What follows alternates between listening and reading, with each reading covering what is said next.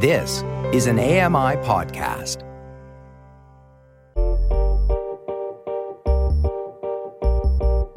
I'm Dave Brown, and this is a podcast version of AMI's morning show, Now with Dave Brown.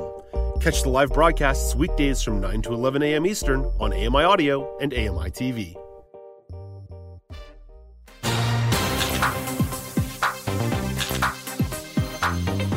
Welcome back. It's the Now News panel on AMI, a special edition with Dave Brown and Joeita Gupta flying together. Just the two of us. No Michelle McQuigg today. We have one more topic to discuss. A New Jersey man who admitted his role in a GoFundMe scam has been sentenced to five years in state prison. Mark D'Amico and two co defendants tricked people into donating money to a homeless veteran in Philadelphia through the crowdfunding platform. They raised over $400,000. Now, that is just a teensy tiny sketch of the story. Joeita, why did you want to tackle this story about crowdfunding campaigns? Actually, you know, it's my husband brought the story to my attention, and it's the kind of story that I think resonates with a lot of ordinary people because everyone has at some point donated by now to a GoFundMe campaign, or they think they might want to.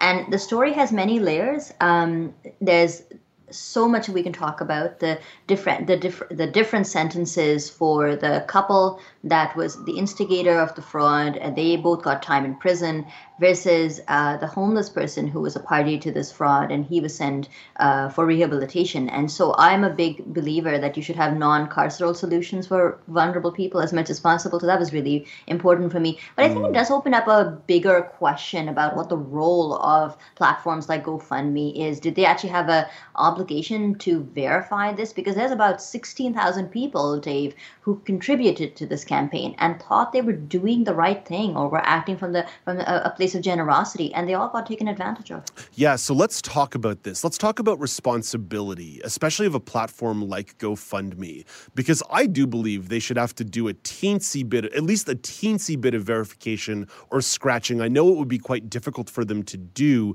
but when we're talking about the opportunity for people to be scammed, the platform itself certainly has to bear some responsibility. I think we even saw that with some of the protests back in January and February, where platforms like this were potentially being used for nefarious reasons. Mm-hmm, exactly, and don't forget that GoFundMe gets a cut of the donation. Yeah, they sure do. Yeah, they absolutely so do. that's that is another reason why they need to be able to verify this. And I think when you're looking at campaigns that deal with vulnerable people, if you think about the United States, for example, where they often have GoFundMe campaigns for life you know life-saving medical treatments. And what people really rely on are these heartwarming stories to try and raise money. That yes it goes without saying that these platforms have an obligation to verify.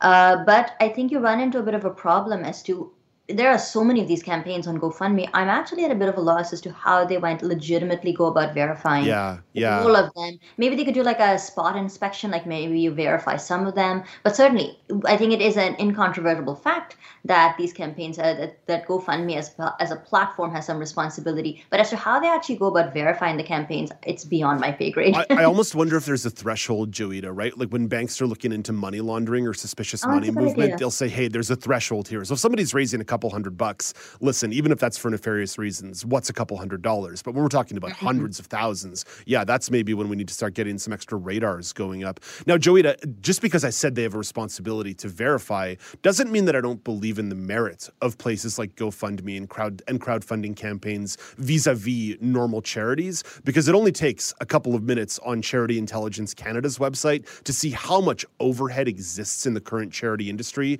where money is not getting to the root problem that they're trying to solve. A lot of it's going towards fundraisers and executives. So I actually do believe there is still a strong place for crowdfunding campaigns.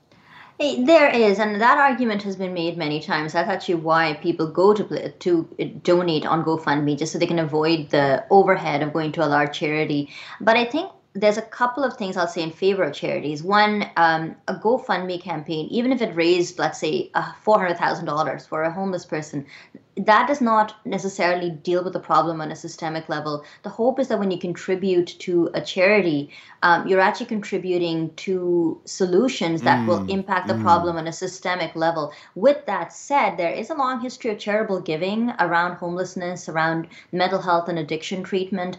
And in both instances, when you look at the crowdfunding campaign or if you look at um, even the role of charities. I, I hate to say it, but I think in both of those inst- instances, we're really looking at band aid solutions. Yes. You know, it's like food banks, Dave. Food banks were ne- or shelters. They were never meant to be permanent pro- uh, solutions to food insecurity or homelessness. And yet we're in this really problematic situation where so many people are struggling with not having enough to eat or putting a roof over their head. And so the question I will ask in response to your question is where are our decision makers? At? Yeah, I, Joeita, I agree with you completely. When we're talking about what I would call systemic or structural charities that are almost institutionalized at this point as being solutions for lack of funding and lack of resources for vulnerable people, that does strike me as a big problem on a couple of different counts. And I went on a mm-hmm. big rant about a major ice cream retailer yesterday and their uh, little special day where they were taking people's money and will eventually use it as a, a tax write off uh, and then, you know, not contribute to the children's hospitals that they're purportedly uh, raising money for yesterday. So I'm not going to put myself in another situation like that today, but I will simply say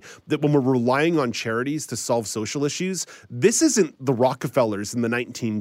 Mm-hmm. We live in a much different political economic setup now where we are supposed to have government institutions that are dealing with this, not charitable institutions. Or crowdfunding campaigns or crowdfunding campaigns. Yeah absolutely. It's really these are not meant to be ways to address the gaps in our social safety net. Now I will say if you if you know if there's a, a story. The other thing around this um, is just the equity argument. Often on crowdfunding campaigns, if it's you know I don't know blonde bombshell Barbie who's getting evicted from her apartment, she might do better than the black disabled person. So there's an equity argument oh, there oh, as sure. well because these sure. these crowdfunding campaigns don't help everybody in quite the same way. And Joeita, with, with about a minute and 30 seconds left here on the clock, here's where I come back to sort of like the, I guess you'd call it the basic dude take. Anytime you give money to anything, especially if it's something like a crowdfunding campaign or a charity, it is still incumbent upon you, the donator, to do a little bit of research, right? I mean, I, I don't want to like solely come out here and say that it's purely the responsibility of, of, of the of the platform to stop me. I need to have a little bit of a scrutiny in where my money goes as well.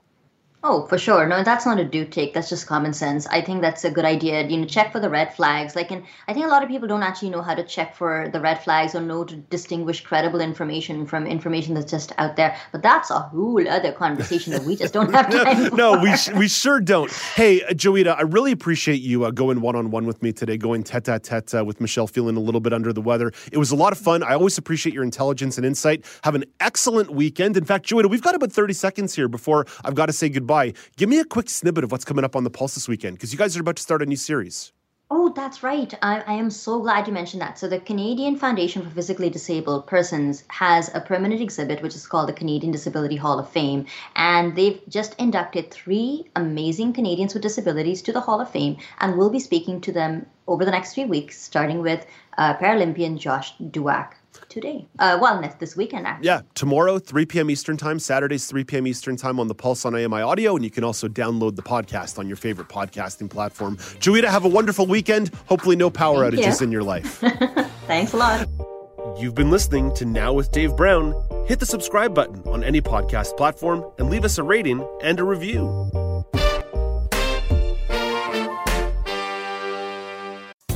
Hi, I'm Ramya Amuthan.